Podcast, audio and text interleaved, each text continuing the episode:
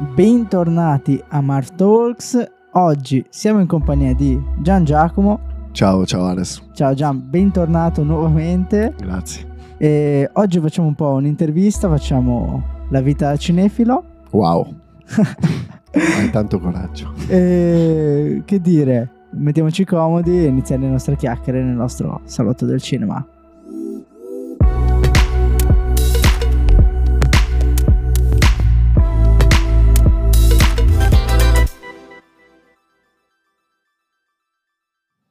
Eccoci, allora, come da rito partiamo con la prima domanda, ovvero come nasce il tuo amore per il cinema?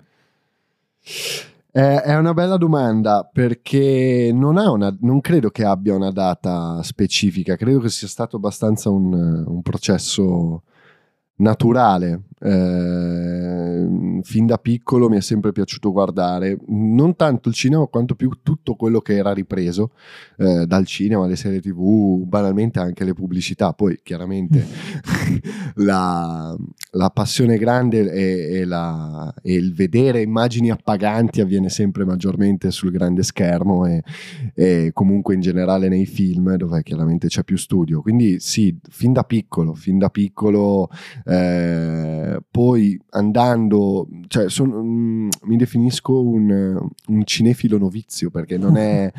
è una passione vera e propria, l'ho diventata relativamente tardi, 17-18 anni. E, eh, con, con, film un po' più impegnati, un po' più consapevoli eh, rispetto magari ai classici blockbuster che si andava a vedere. Quindi, eh, infatti, ancora tante cose mi mancano, tu lo sai bene, mm. però la passione c'è, è tanta.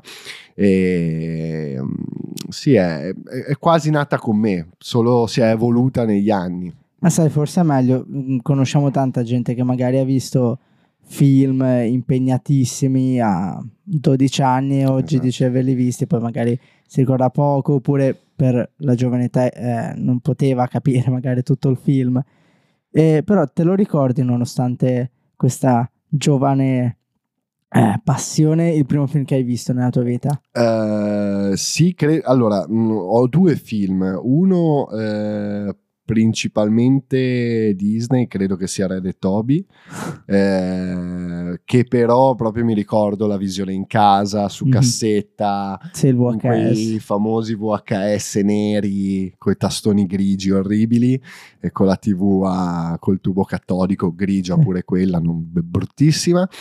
Eh, invece il primo film al cinema credo proprio, perché ho fatto un po' di analisi di mercato in casa ieri sapendo che, che saremmo andati, sarei venuto nel salotto del cinema ehm, e pare proprio che sia il primo Spider-Man di Sam Raimi al cinema. Ah. A, a, era uscito a giugno del 2002 e io avevo due anni e qualcosa, eh, cioè due anni e mezzo abbondanti, eh, dato che sono di agosto, e il primo film vero e proprio in sala che diciamo non è, per non un bambino vedere quel Goblin, il meraviglioso Goblin di William Defoe, infatti è il film della mia infanzia, per farmi star buono credo che mia madre sì. abbia eh, distrutto quel VHS perché poi ovviamente avevano comprato la cassetta, la cass- bellissimo, ci Guarda, sono eh, legatissimo. Io mi ricordo che avevo il DVD di quello e mi ero fatto regalare per Natale uno Spider-Man alto un 30 cm e poi vabbè l'ho distrutto, era un bambolotto, poverino. Però no, la, credo che chi è nato tra, che ne so, 95, 96 e giusto 99-2000, quello Spider-Man sia eh, iconico. Sì, sì, sì. Cioè, non ha, non ha, niente a che vedere poi con quello di Andrew Garfield e Tom Holland. No, no. Però... uh, ha proprio. È, è, uno di quei film. Eh, proprio piccolo excursus. È uno di quei film. È, è il film dei supereroi insieme a a X-Men di Brian Singer che ha un po' cambiato il genere, mm-hmm. cioè mhm. sono stati anticipatori di molto, ma tolto quello eh, ci sono proprio legato. Io credo proprio mh, dentro di me so che c'è una sensazione appena uscito dal cinema avendo visto il film, avevo due anni e mezzo quindi non può essere sì. una, una, visione lucida, però ho delle sensazioni dentro, quindi dico sì, è credibile che sia quello il primo film che ho visto al mm. cinema.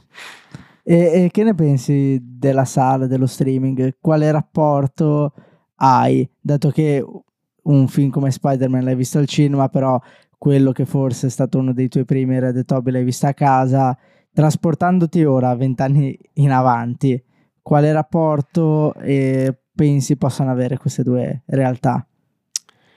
Ecco, è un temone, è un temone perché io ho un'idea abbastanza, cioè ho, ho un'idea abbastanza precisa, abbastanza chiara in testa sul fatto che eh, per forza di cose dovranno convivere, eh, ma mm-hmm. questo lo stanno già facendo.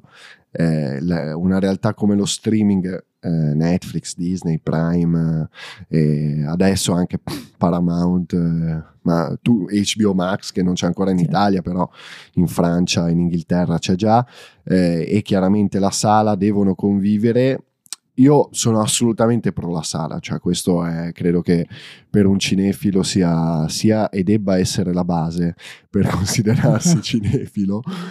Eh, è come andare ma, la domenica in chiesa. Esatto, però c'è un ma, eh, lo standard di qualità, cioè i biglietti si fanno pagare per un film, banalmente un costo di un biglietto medio è un abbonamento mensile sì. a tutti i film che vuoi quindi c'è questo eh, livellamento che sostanzialmente deve essere eh, giustificato. È giustificato in parte in alcune situazioni, in determinate sale. Credo che nel 2023 non basti più avere 200 pollici di schermo e basti mm. quello a vedere a dire ah ho visto un film al cinema sì perché c'è lo schermo grosso però deve esserci qualità visiva qualità dell'audio che tante volte viene sottovalutata, ma in tanti cinema è pessima. Mm.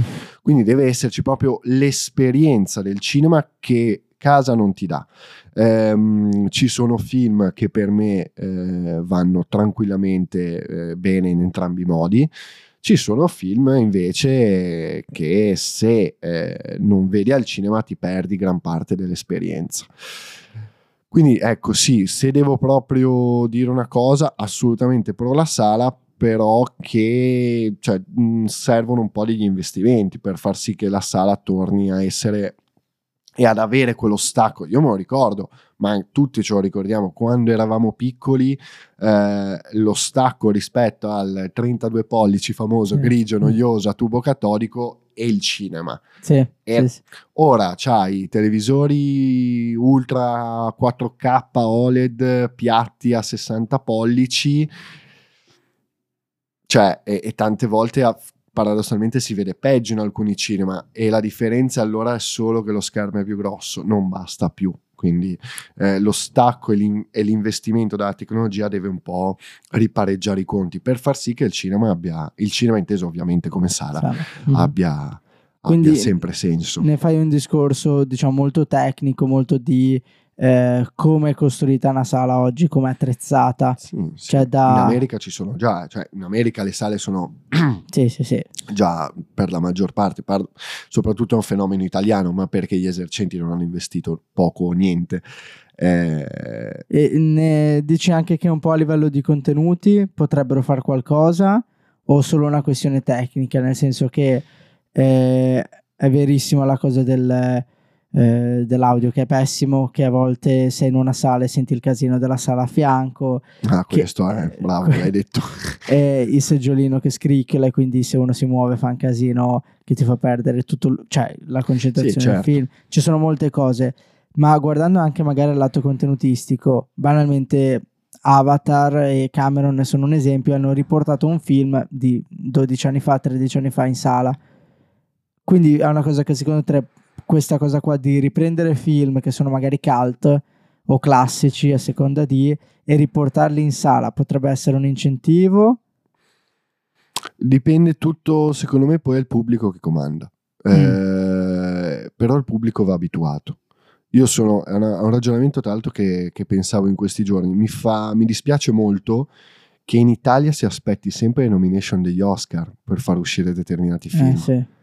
Cioè, se tu vai a vedere eh, i famosi oh, everything, everything Everywhere All At Once, riesce adesso perché a dicembre, non mi ricordo ottobre, novembre quando era uscito, ottobre-novembre, a inizio novembre. Non era stato considerato molto e nomination agli Oscar lo ripropongono. I segreti dell'isola di McDonagh lo, ripropo- lo, lo mettono adesso, sì. però aspettano sempre le candidature perché si spinge più. poco, purtroppo c'è poco, d'altra parte c'è poco coraggio, c'è molto poco coraggio, ma eh, siamo un po' tra due fuochi perché investire magari in una pellicola, co- comprare con tutti i costi che non ne comporta, organizzare le serate, quindi preparare Mhm. tutto un sistema, eh, da- dalla bigliettistica a tutto il resto, eh, e poi magari ti si presentano in tre, certo che aspettare Sì. una nomination agli Oscar arriva un film con più portata.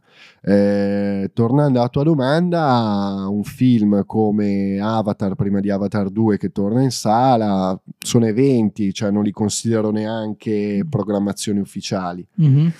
Secondo me bisognerebbe avere un po' più di coraggio sulle programmazioni uf- ufficiali ehm, perché e, e comunicare meglio. Comunicare Eh. meglio, vabbè, ma questo è, è all'ordine del giorno, cioè comunichiamo Ormai male, sì. comunichiamo male quello che c'è, non lo spingiamo e anche cose che sono di assoluto valore e che possono cioè, perché poi è facile no? lamentarsi ah la Marvel che schifo eh vabbè ho capito però riempono chiaramente il cinema ma perché? perché poi è quello che la gente a livello di pubblico generalista vuole se si provasse mh, a partire dagli esercenti eh, per fare alcuni nomi lo sappiamo Uci, The Space eh, Sì, tutti- quelli più grossi. insomma.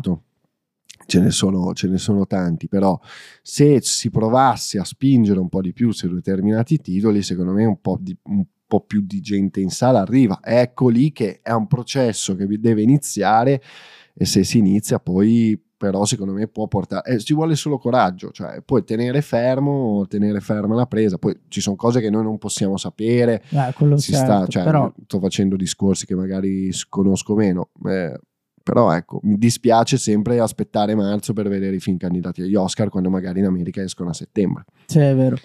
E, e- e metto il punto sulla parola escono, Mm. cioè mm, non è che vengono, Sì, non vengono buttati lì. su piattaforme o, o simili. Ah, andando un po' più nel- nei tuoi gusti, Mm. hai dei film preferiti? I tuoi film preferiti quali sono?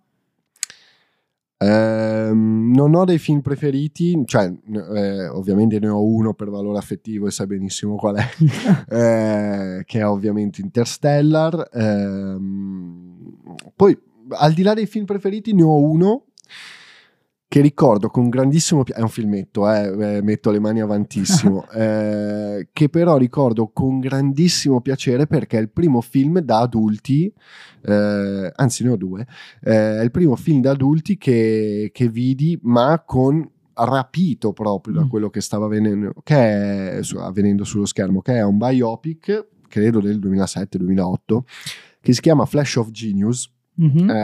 Eh, ti giuro è un filmetto, non ne ho eh, mai sentito parlare. ehm, che racconta la storia, pensa te, di chi aveva brevettato il primo sistema di tergicristalli, di tergicristalli, quelli selezionabili, cioè la prima velocità, la seconda Sì. velocità e la terza velocità, e che poi eh, era andato in guerra con la Ford perché la Ford gli aveva rubato il brevetto dopo avergli ordinato tipo 250.000 pezzi. Quindi lui è andato in Ah. causa per vent'anni con la Ford, causa che poi ha vinto, ehm, però aveva perso la famiglia perché Mhm. continuava a lottare per... E io ero rimasto, ma ti giuro, avrò avuto otto anni, quindi si passa da Spider-Man 2, perché otto anni ero già più grandicello, da Spider-Man Eh sì. 2, che tra l'altro per il genere è un filmone, eh, a quel film e dici, cavolo, figo, bello, me ne sto. E il secondo è il padrino, ti stupirà, ma è il padrino. Il padrino ha 7-8 anni anche lì, maratona su Rete 4, 1, 2, parte 1, parte 2, parte 3, io che poi inizio a imitare Michael Corleone, cioè Al Pacino. Nella- nell'ultima scena, a parte 3, mi ricordo che faceva i miei genitori col cappello, proprio la- il cappello che ha Al Pacino nel film, a cadere, faccio cadere il bastone. Ho questi, questi ricordi qua. Poi vabbè è uscita da poco che hai Ah. visto e io sto vedendo la, la serie The Offer su, Mi su Paramount.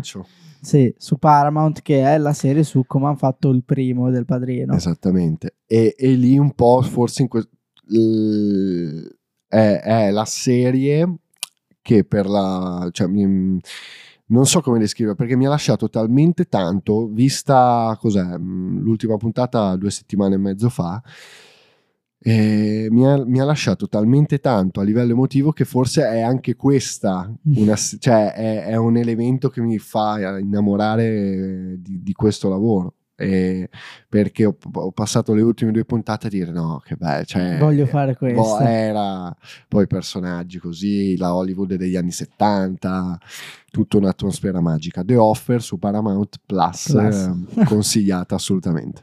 E, e, quindi, dato che abbiamo parlato un po' di che questa serie ti ha fatto un po' innamorare mm. e ti fa dire cavolo, io vorrei fare questo, ti chiedo come coniughi, anche se lo so benissimo, la, la tua passione per il cinema a quello che fai nella vita come lavoro e spiegare anche un attimo chi ci ascolta, provare a spiegare perché non è mai facilissimo quello che fai nella vita, che coniuga questa tua passione. La mia vita è quella di assecondare le tue pazzie. Questa era preparata? No, no, no è pensata adesso. No, sostanzialmente quello che eh, partendo proprio da, da, The Offer, il mio sogno è quello di, di, diventare poi un...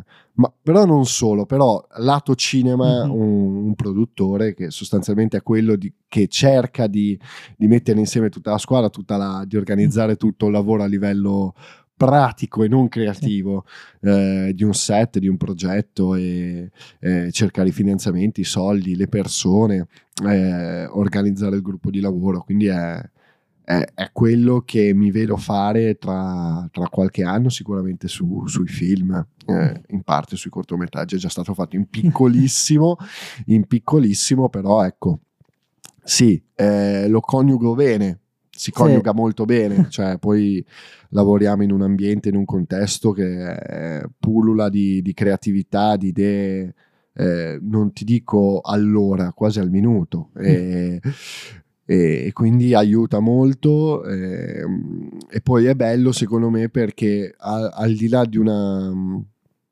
cioè sai perfettamente che mi piace parlare con le persone, mi piace stare a contatto con le persone, mi piace organizzare dei gruppi di lavoro e mi piace organizzare le persone eh, però d'altra parte mi sento molto anche creativo, quindi si coniuga bene anche quello che è il, eh, il metodo di approccio ai nostri lavori, mm-hmm. cioè cercare di entrare fin da subito nel progetto e non arrivare solo a un certo punto, eh, cosa che magari in altri, in altri casi succede una, due, dipende dai lavori, settimane prima, eh, sicuramente una o due settimane prima eh. sono lavori piccoli. Ehm. Però sì, la, il ruolo del produttore produttore anche un po' quello, alla fine avere l'intuizione, il guizzo creativo di dire guarda che se questa la giriamo così viene meglio, Quando, sì. perché magari ha, ha, più idea anche di, di cosa vuole la gente, ma non perché deve venderlo, ma perché appunto magari è una caratteristica come la tua che comunica bene con la gente, ama parlare, al contrario magari di chi eh, si occupa solo unicamente della fase creativa che ha un po' questa cosa di schivare le persone e quindi non sa bene poi cosa vogliono. Sì, sì, al di là del... è una cosa che sto imparando ed è abbastanza nuova eh, per me ehm, e, e, non me ne vorranno le persone che ci ascoltano. Mm, al di là del sapere cosa vuole la gente, pensare di sapere cosa ancora la gente vuole, non vuole, non sa di volere. Eh, è vero, molto bella è giocare, è giocare abbastanza, è più giocare di anticipo, cioè mh, mm, fare quello che la gente vuole, eh, sappiamo benissimo dove si sfocia, eh, non, non, lo dichiariamo. Netflix eh, lo sa. E, e, certi prodotti purtroppo sono fatti con lo stampino. Cercare di provare a fare qualcosa di diverso, con delle idee nuove, con che poi nulla è nuovo, si rimescola tutto, però con degli approcci nuovi e è, è quella la sfida vera, è la sfida bella. E secondo me cercare provare, di provare a fare questo, cioè non, non, dare un piatto che già si conosce, però cercare di, di fare, provalo, vedrai che ti piace mm. e poi magari piace veramente. La, mi viene in mente la, non so perché, un po' The Founder, il film. Ah su, sì. su, poi quello che è stato il McDonald's. No, per me è un altro film. eh, sì, ma ti piacciono i biopic? Sì, tanto, tanto, tanto. Tanto, tanti sono fatti veramente male. Eh, io odio, eh, eh, è il mio mito di sempre, ovviamente, è Steve Jobs. Eh, odio quello con Aston Catcher. Perché ne hanno fatti due. Ne hanno fatti due. Il secondo è bello. È, è molto di Danny Boyle, 2016 con Michael Fassbinder. Il secondo è, è più credibile. Non, è più credibile mh, sotto alcuni aspetti. Cioè, a me dipingere eh, come fu nel primo film con Aston Mm. Catcher eh, Steve Jobs solo come un santone illuminato, non me ne sto. Era uno stronzo eh, che si sarebbe mangiato il cuore eh, Di di, sua madre, non ha riconosciuto la figlia per vent'anni quando era palese che era suo. Era uno stronzo, però era uno stronzo, questo sì, illuminato. In- nello Steve Jobs di Danny Boyle questo esce. Sì, è vero. In Aston Catcher è lui che fa l'hippie per eh, un'ora e dieci del film, poi si scopre stronzo, diventa lo stronzo imprenditore a partire dagli anni Ottanta e poi basta. È. Cioè, è vero, mi ricordo questo inizio molto hippie che lo guardi dici, cazzo è? sì, sì, che oh, è giusto, mm, ma non è solo quello, Eh, non è certo. solo quello. Cioè, è, è proprio molto, cioè, non me ne voglia la Rai, però se l'avesse fatto la Rai ci avrei creduto. È Sì, sì. molto ora c'è lo stacco perché mi vesto in giacca e cravatta quindi sono un imprenditore mi rado quindi sono un imprenditore non sono più un hippie no non è vero è sempre stato hippie Ed ed è Eh, sempre stato è, stronzo. è sempre stato uno stronzo sì sì Quindi, però un genio un genio assoluto quello Che sì. manca tanto esce il fanboy Apple Eh, dopo dopo questo, queste chiacchiere su Aston Catcher ti chiedo il tuo gui- guilt pleasure. Quindi se hai o film o serie che sia che anche se sei consapevole della bruttezza immane comunque ti gasa e ti piace. sei pronto? No- non lo so tra l'altro. eh. eh ma è quello è quello lì Eh, no. sì sì sì sì eh, devo dire Comunichiamolo. mi casa, mi casa molto i primi tre, eh, però Ok. 4 e 5 eh, i Transformers di Michael Bay. Devo dire, eh, sì, I- sì. Ippo chiudi tutto. Sì. Stacca. No, devo dire, devo dire questi, ma so- tanto perché eh, un- eh, sono associati a un ricordo con mio fratello. Poi a me gasava molto, mi gasavano molto le colonne sonore di Steve Jablonsky, eh, di Transformers, tamarrate assolute, Sì. eh, me ne rendo conto. Però ecco, sì, questo è il vero, è il vero guilty, guilty pleasure. Quindi diciamo che comunque un po' Perché altri, devo dire, ci ho- anche pensato, altri non ti vergogni di niente. no, cioè mm, così propriamente, cioè, certo ti potrei dire cioè non no, mm, cioè la Marvel piace a tutti, quindi però la Marvel è, ormai è, È come- sdoganata. Sì, ma al di là di quello è come se avessi, cioè non, non fosse più figlia, cioè non, lo non la Ok. riconosco più, ma non perché, perché non proprio dopo Endgame io Basta, ho fine. perso affezione proprio. Eh, ma credo tanti, eh, Sì, dopo... Sì, sì. E invece, eh, passando un po' a opinioni pericolose, eh, qualcosa che è un po' strana da dire, questa hot take, che è qualcosa che ti piace, cioè qualcosa che è riconosciuto a livello globale ma che a te non piace. Ah, ce l'ho, ho un nome, ho un nome, Taika Waititi. Cioè, per me il regista più sopravvalutato della storia. Tra l'altro, gli hanno dato eh, tutta il nuovo appalto, chiamiamolo così, eh, di, di Star Wars. No, non, cioè, non, non vedo niente. Non ti dice niente? No, no, ma al di là di Thor, che è facile sparare su Sì. Thor. Ha, ha fatto Jojo Rabbit, che è meno peggio di altri, sicuramente per cui ha anche vinto l'Oscar. Mm, credo proprio sia il sopravvalutato per eccellenza de- dell'ultimo periodo di cinema. Cioè, e piace a tanti, eh? Ah, lo stile di Taika Waititi riconoscibile. Cazzo, cioè, eh, ok, No, non ti è convinto. no, no, non mi convince, non è Eh. che non... Tra l'altro lui ha sempre queste manie di protagonismo. Eh, già infatti, cioè, già mi puzza, eh, oh, il cameo di Scorsese lo capisco, Sì. il cameo di Tarantino, andando indietro il, came- i cameo di Hitchcock, quelle non sono manie di... cioè sono vezzi, Sì, sì, sì. Questi sono proprio... cioè, peso, eh. Beh, in Jojo Rabbit fa Hitler, cioè, quindi... No, che- più che, più che altro, eh, sai cosa? Lo leggo anche tanto che fai, eh, ma forse perché glielo chiedono, perché è l'unica risposta che mi do. E lo spot de- sulla vodka che ha fatto Sì. con Daniel Craig. Oh, ci ha messo di tutto per farci stare anche lui dentro alla fine. Sì, sì, sì. Secondo me gli hanno detto va bene perché ormai sanno com'è Cioè, la, Non mi l'andazzo. piace, non mi piace. non- E, e lo dico perché credo che sia riconosciuto molto a livello globale, cioè è molto apprezzato, soprattutto in America. Mo- Mhm. beh, credo poco, non tantissimo in Europa, però ecco, cioè, tutti Sì, stravedono, gli danno progetti, cioè, comunque Star Wars dopo il, il declino della nuova Sì. trilogia, avere comunque in, in, eh, in mano tutto il nuovo progetto è, cioè, è grossa responsabilità per milioni di fan, perché poi si gioca con la passione di tante persone. A me Sì, parli sì. di Star Wars, non è che me ne freghi tanto. A me Cioè, puoi capire. c'è, però gente, c'è gente che veramente c'è, c'è, diciamo, è affezionatissima giustamente alla saga, Sì, perché è una saga che comunque ci, ci- ci portiamo dietro a fasi alterne, però dal, dal 76. E ti chiedo, Taika Wai- Taika Waititi è più sopravvalutato di David O. Russell o meno? Dato che è un L'al- nome che... l'altro, Sì. l'altro. Eh, no, dai, dai, meno. meno. Meno. Me l'hai- ora che mi viene, cioè, grazie per il gancio, che ora proprio l'avevo cancellato. L'altro, Dai, allora, sai cosa?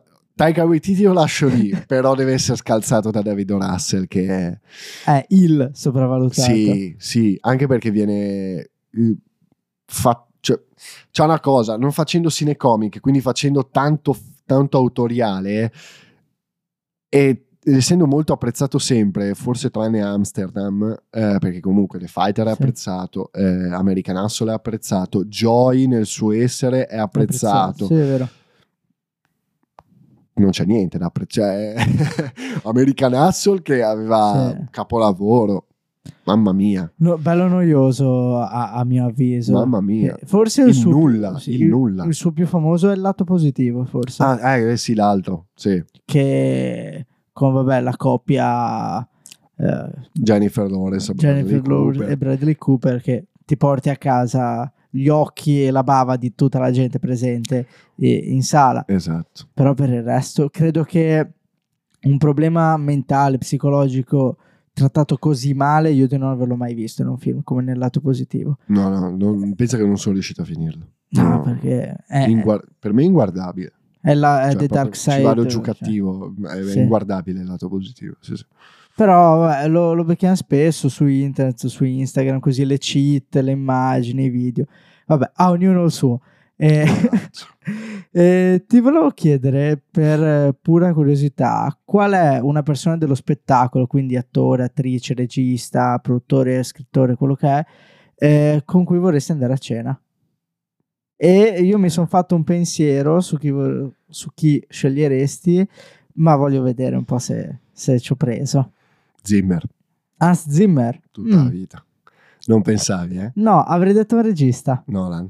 No, No? avrei detto il regista di Zodiac. Ah, Fincher. Avrei detto Fincher. Fincher mi piace molto. Eh, mi- problema mio non mi viene mai in mente quando penso a dei film. Cioè, non so perché. Cioè, però oh, tutti quelli che mi sono piaciuti tantissimo e trovo sottovalutatissimo un film suo che viene ammazzato, che è il curioso caso di Benjamin Button, che per me è un gioiellino. Io lo- Eh, lo- mi piace molto la comunque- scrittura sì, di quel film. molto Molto bravo. figa. Comunque Hans Zimmer tutta la vita. Tutta Tu- la vita. Quindi Eh, vai sulla anche- musica. Anche, più di una cena. Sì, perché mm, eh, ne avrà tante da dire e mi dice la parte sua che mi interessa e la parte di Nolan che Ah.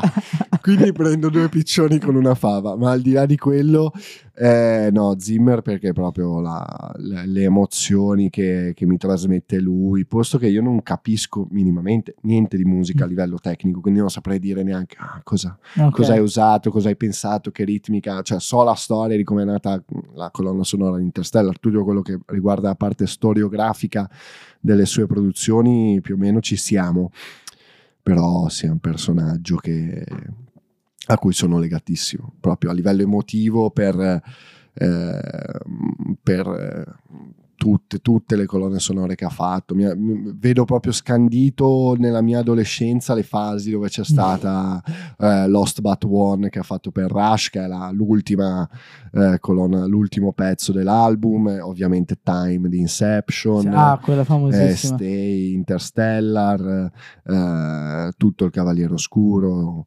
Eh, ecco, se avessi, se dovessi mai avere in ufficio eh, un vinile, eh, sarebbe Dance Zimmer. No, no, il, ah. proprio il, il, lettore di vinili sarebbero tutti, cioè avrei tutta la collezione di Hans Zimmer, assolutamente. Perché? Du, Dune, bellissima.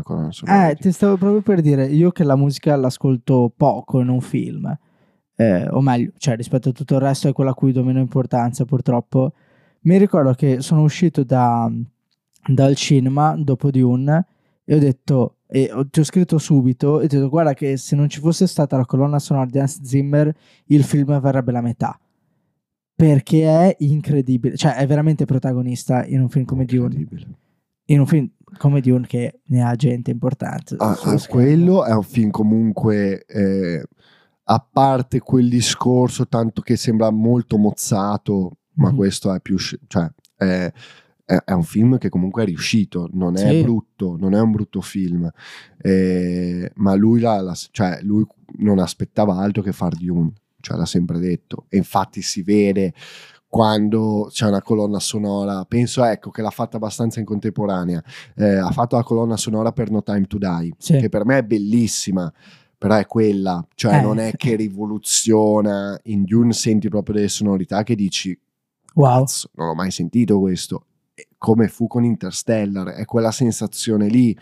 Non inventa niente, però stravolge dei canoni e con, e con Dune secondo me l'ha rifatto e ha vinto l'Oscar a mani basse proprio. Se non glielo davano per Dune andavo io a Los Angeles a... ad ammazzare tutti. Sì, tra l'altro lui cos'è? è lo stesso anno che ha rifiutato Tenet per eh fare sì, Dune. Esatto, esatto. Cioè, per far capire, bravo che sì. l'hai detto, per far capire che portata per lui aveva fare un progetto come Dune, ha lasciato la collaborazione con Nolan ormai quin- dopo 15 anni. Sì, la prima, il primo film è Batman Begins. Così. E poi oltre a The Prestige le aveva fatte tutte.